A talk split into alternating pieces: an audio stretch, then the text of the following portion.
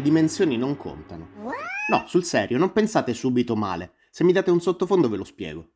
Ok, perfetto, grazie. Pensate alla Gioconda. La Gioconda è una delle opere più amate e ammirate al mondo. E quanto è grande la Gioconda? Mille? Voi pensate sia enorme, e invece no, è 77 cm x 53.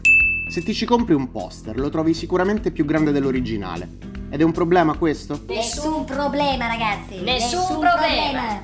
Piccola, sì, ma straordinaria, un esempio perfetto di bellezza salva spazio e allo stesso tempo un capolavoro pieno di mistero, dal suo sorriso indecifrabile alla sua vera identità. Mica lo sappiamo chi era la Gioconda.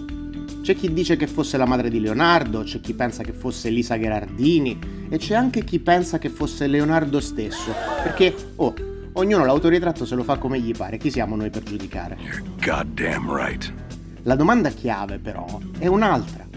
Che ci faceva la Gioconda seduta lì sull'arno? Con tutta quell'umidità, poi.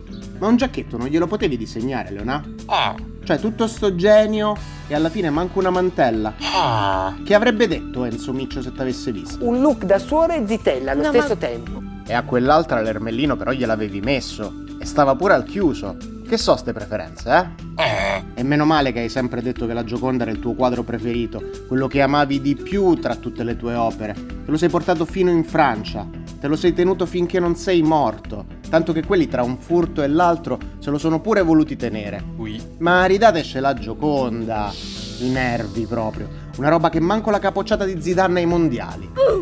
E intanto la Gioconda se la ride.